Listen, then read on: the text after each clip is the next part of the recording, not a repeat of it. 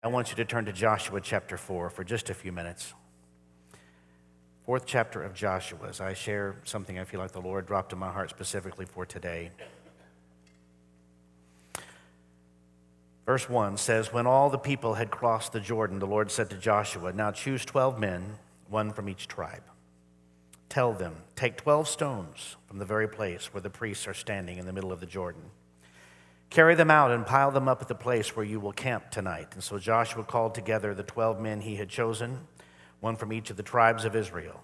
He told them, Go into the middle of the Jordan, in front of the ark of the Lord your God. Each of you must pick up one stone and carry it out on your shoulder, 12 stones in all, one for each of the 12 tribes of Israel.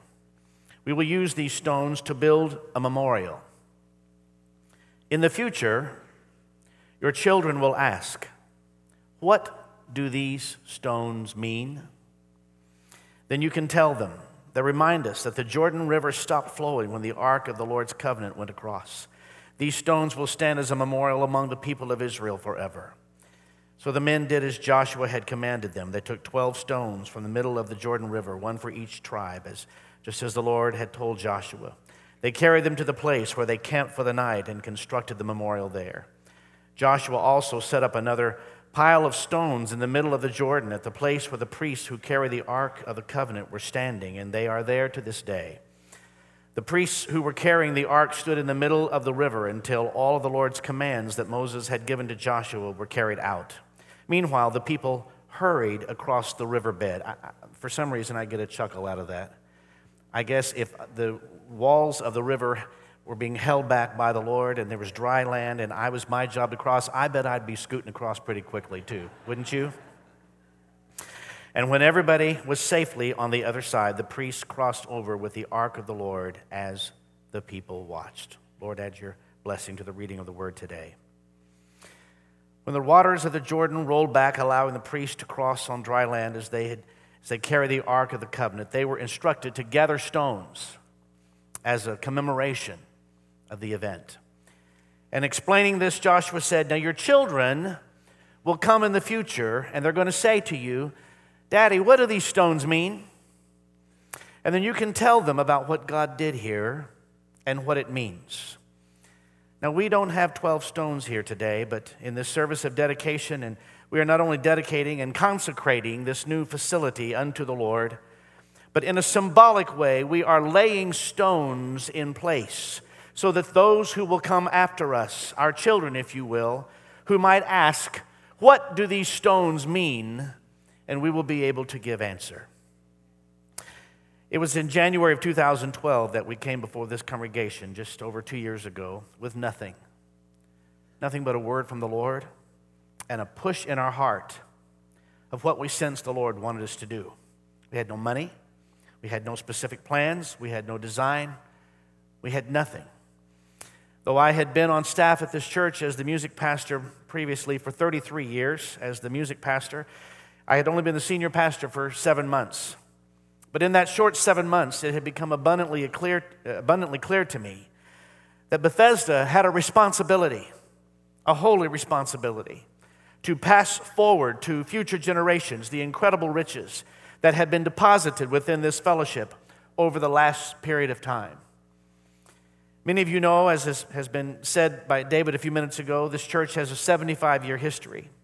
Some of it colorful, much of it very intense, and most of it absolutely glorious. When the baton of leadership was handed to me, the first thing I did was take a look back, even as I took a look around. And when I take a look back, church, I see an incredible group of people, rich in resource Maybe not all of us rich in money, but rich in resource, in that which God has deposited within us. And a people with our feet on the ground and our hearts toward the Lord. A people who want to live by the word of the Lord. A people who give lavishly of themselves and know how to give sacrificially. And talent, talent, talent Musical talent, yes, God has blessed us in that area, but in far more areas than just in music, there's amazing, amazing gifting and talent that the Lord has placed within this fellowship. And above all,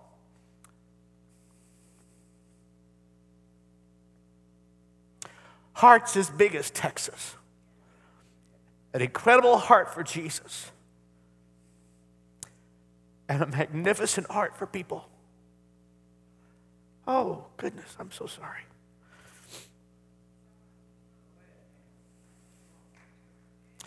It became very clear to me that Bethesda was to be a mentoring church. And that mentoring was something we had been engaged in for many decades, though we may not have referred to it as such. For over 35 years, we've been training and teaching little ones from birth through K 4 in our Bethesda Child Care Development Center, the wing to the south of us here. That daycare program then developed into an elementary school, which grew to include a junior high school, which grew into what we have today, which is a wonderfully well developed school, private Christian school, kindergarten through grade 12. The statistics of this fine private Christian school and graduating students prepared for college is quite astounding by the grace of the Lord. One look around our facilities should indicate to anyone that we are a church who has taken on the responsibility of teaching and training the next generation and given ourselves sacrificially to that end, which we've done by the grace of the Lord and His enabling and under the impeccable leadership of Pastors Des and Mary Evans. But there was a next step to be taken, and the time had come for us to give focus to those who had graduated high school and had a call on their lives for ministry. As the now designated leader of our fellowship, I had to examine my own life and recognize that the Lord had done something in me. He had unlocked the mentor in me. When I was younger, I couldn't see the generation coming up behind me, they were not yet visible to me. But as I grew older, keenly aware of my failures and happy for the few successes, I realized that I had picked up a few things along my journey that could possibly be of use to someone else who was going to follow in footsteps behind me. Does that mean we know it all? Of course not. But my failures, both in music and in ministry, had taught me at least which roads not to go down. And my few successes had taught me meaningful ways to help the body of Christ to do something significant for the glory of Jesus. Speaking of growing older, I had a profound reminder of that this week. Hallelujah. Received a phone call from some young man who I guess got my phone number from my production website. It's what he told me. And he said, uh, Mr. Smith, Always a wonderful way to start the conversation. Mr. Smith, I'm, uh, give me his name, I'm in a master's program, program a student from Southeastern Seminary, and I think he's in Durham, South, uh, North Carolina. and he said, I, in the program I'm doing, I have a special project, and I'm including one of your arrangements along with three or four arrangements of other people from um, you know, other time periods. And he says, part of my project is to be sure that I include information about those who were arranged and orchestrated this work and I'm including one of your pieces, and I have to have the year of, the, of birth and the year of death.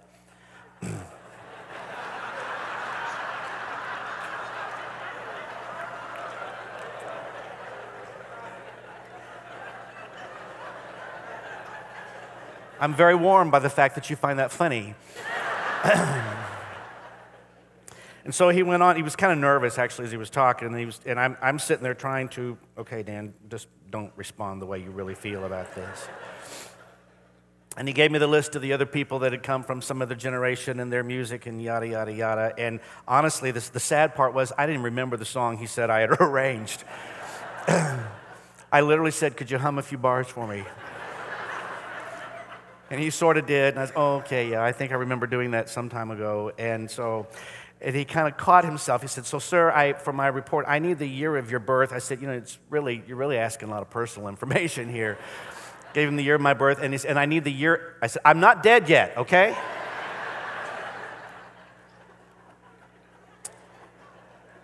Thank the Lord for those lovely reminders of our mortality. Once I found the first young person who was genuinely interested in pursuing the same path that I had trod. Something was unleashed in me that said, Here, let me help you. And I have found to my utter delight that nothing in life is more gratifying or satisfying than to help someone else who is traveling down a similar path of ministry. I won't go into the long story. I think I've told you before. There was a specific day it happened on this platform, about right here, and someone who had the same fire in their eyes that I knew I had when I was young, and I really was young once. was asking questions, and I realized that day that that person held the key that unlocked the mentor in me. In fact, it's so rewarding when you find a young person who wants to learn and who wants to uh, go down the path similar to yours. In a strange way, it's almost like payback in bulk for the tears and the bloodshed and the knocks and the bruises that we've incurred along the way. Toward the end of 2011, I heard the Lord say to me, Yes, Dan, there's a mentor in you that I've placed there, and I'm going to use that to expand the mentoring call on Bethesda. So, as we dedicate this facility today, church, we are laying stones to be reminded of what the Lord has done for us, even as we delight in passing it on to future generations who are ready to give themselves to the weightlifting of leadership in the church of the Lord Jesus. It's Peter who tells us in 1 Peter chapter 2 that we are actually living stones that God is building into his spiritual temple. So, we're going to ask today the question that it's possible our children will ask us, and that is this So, what do these stones mean? I'm going to give you three of them and then we'll close. What do these stones mean? First of all, they represent the wonders of God. The Jordan River stopped flowing when it was God's time for the Ark of the Covenant to cross. This reminds us that what God has determined is, and designed to take place Church, He's going to make a way even if it seems like there is no way. When it seems like it's impossible. When it seems like the circumstances cannot possibly be overcome. If the Lord has designed it, if the Lord has declared it's going to happen, it will happen. He will make a way where there seems to be no way.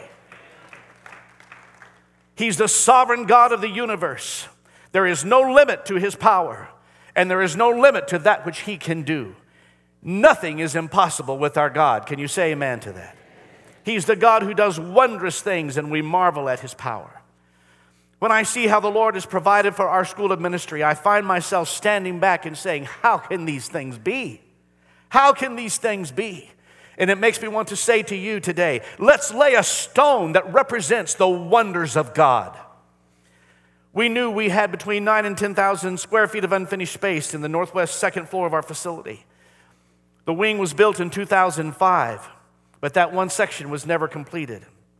Once we announced the direction for this project, the leadership determined through a process that we needed roughly $450,000 to do it. You know how projects uh, grow? How many of you know if you've ever been involved in a project, whether it's something at your home or wherever, it costs more than you planned on and it takes more money than you planned on? How many of that's your, that's your testimony? Yeah, that's mine. They finally said, It looks like what we've encountered, and now we see we're going to have this problem we have to work around, and that problem. It looks like it's going to take roughly $450,000. To some people, that's not a lot of money. To me, it might as well have been 450 million. It was completely out of our reach. But as we continually shared the vision with the congregation, and though we are not a wealthy church by today's standards at all, before we had ever received an offering this congregation, because we shared the vision with you and you chose to believe it and to follow the Lord's direction, this congregation, along with our Christian school, had given $340,000 before we'd ever taken an offering in cash for this project.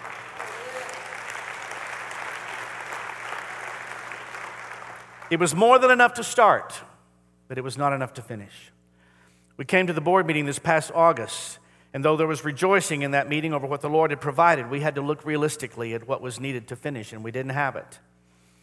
Knowing that the 75th anniversary of our church was coming up the following month in September, just this past September, we determined to ask the congregation to bring a thank offering before the Lord in gratitude for his faithfulness to us over the last 75 years of the history of this church. On the days leading up to that, when my faith was strong, I could believe God for a great offering of $20,000, maybe 25 on that day.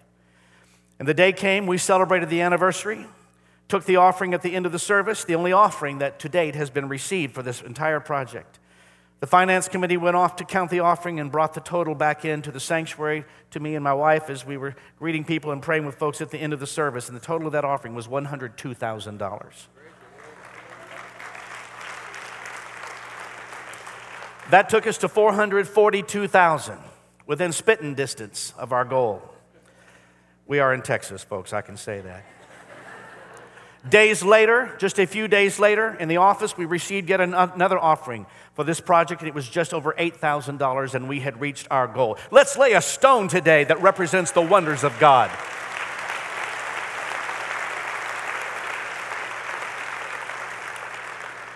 Four hundred fifty thousand took care of the construction, which means we get a design, we get floors, and we get walls. That would be the completion of what Mike has referred to and the board has referred to as phase one. However, in a board meeting recently, the board made the decision that we must immediately move on into phase two of this project, which would include the furnishings, tables and chairs and computers and equipment for the media lab and the band hall and the studio and so on and so forth.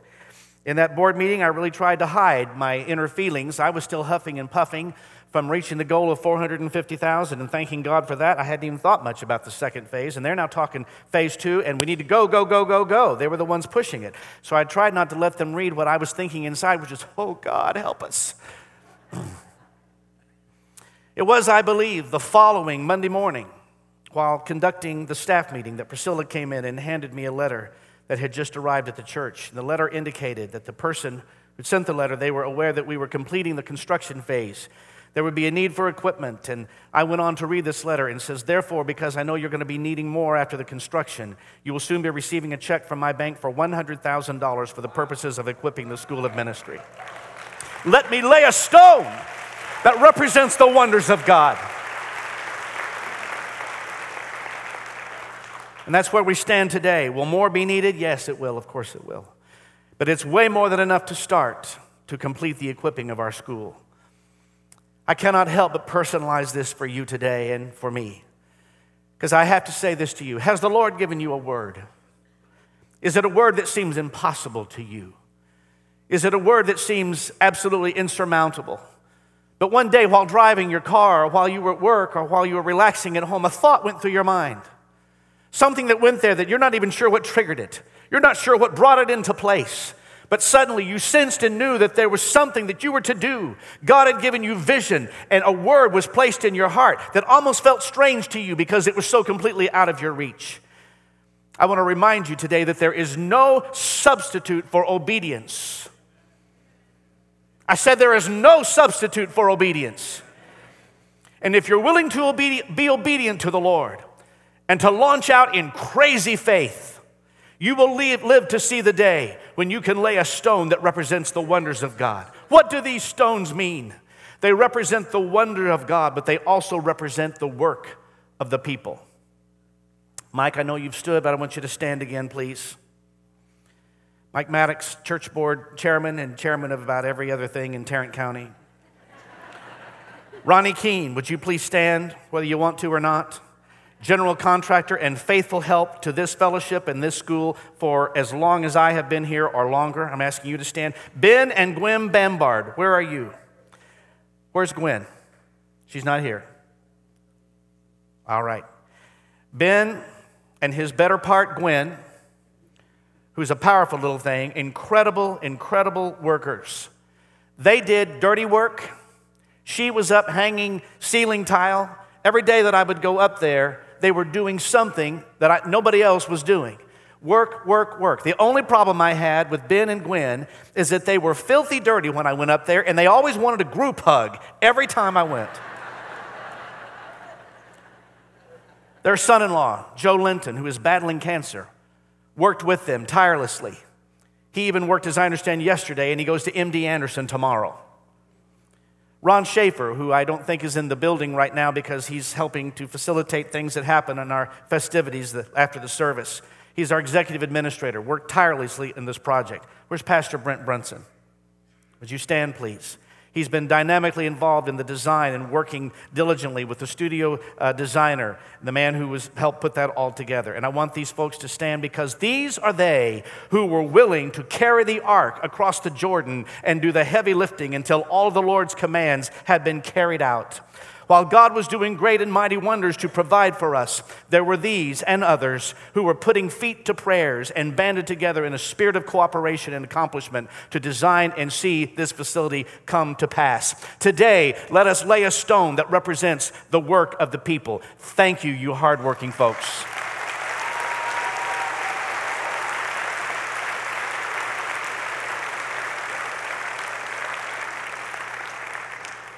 The children will ask, What do these stones mean?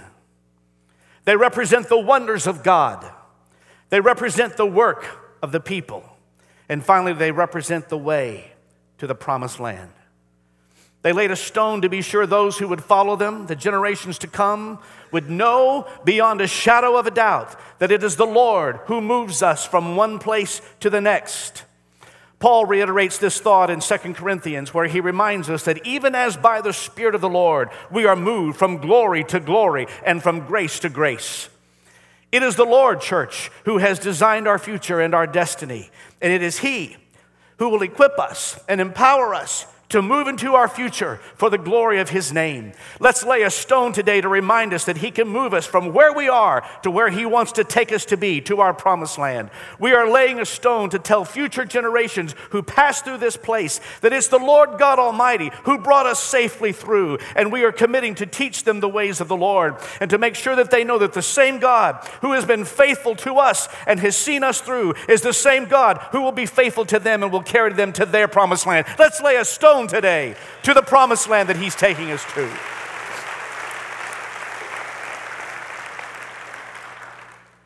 I have a little admonition to the younger generation, those to whom we are passing the baton. Most of our comments are directed to the old geezers like me that are around the place. We're still working to motivate our fellowship and to get people to grasp the vision of what it is to pass what God has given to, you to the next generation. I see it happening in little places around the fellowship as I get stories of, you know what, I was sharing with this young person the other day, and this happened, and that. I got to tell them about how the Lord did this for me in my journey, in my business, and what took place. That's what mentoring is all about. That's what the Lord has called us to do and to be for this season of our time. But I have two very brief words to the younger generation. One of them is a word I heard in the funeral yesterday, and it reminded me of the importance younger generation, take heed. Take heed. In other words, listen up. But however, when we say take heed, it means a little more than just listen. It means that we are sharing things with you that have value to us, for which we have paid a price, things that matter to us, things we've learned through tears, through hard work through lessons that had pain attached to them. And we are longing and wanting to share them with you. But we're asking, take heed and listen up. We know that your day and generation may take and use it in a different way, but take heed as we share with you. The second thing I would say is this don't throw the baby out with the bathwater. What do I mean by that? I mean this very simply. We know so often younger generations look at the old folks like me and say, you know, that's kind of hokey the way you do that. Your music's kind of hokey. This is, you know, whatever. Have all kinds of ideas. We're working diligently to serve our day and our generation well with the grace that God has given us. And we're believing that you're going to work to serve your day and your generation well. Your methods will be different than our methods. That's the dirty water of the bathwater. But in the process, of us passing on, we know there are some things that may adjust and modify for your generation and the way you express and the way you use social media and the way you use today's capability and technology and so on and so forth. Hallelujah for all of that. But do not let the message of Jesus Christ be thrown away or diluted in any possible way in that process.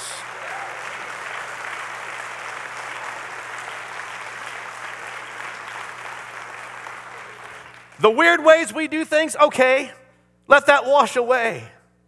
But do not lose the value for the Word of God. Do not lose the value of being maintaining close relationship with Jesus Christ, leaning on him for every breath that you breathe, every step that you take, and do not lose the value of the precious indwelling Holy Spirit that gives you guidance and wisdom and direction and comfort and all that you have need of because he is the great I am. He's the one who gives you everything that you have need of. Don't lose it. Don't lose it.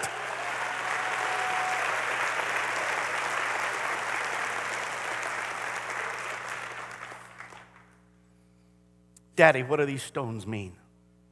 They remind us of the wonders of God, the work of His people, and that He is the way to the promised land. Church, we have a holy obligation to boldly declare to the generation that follows us that we serve a God of wonders. There's a work to be done, and He will take us to the place that He has designed and prepared for us.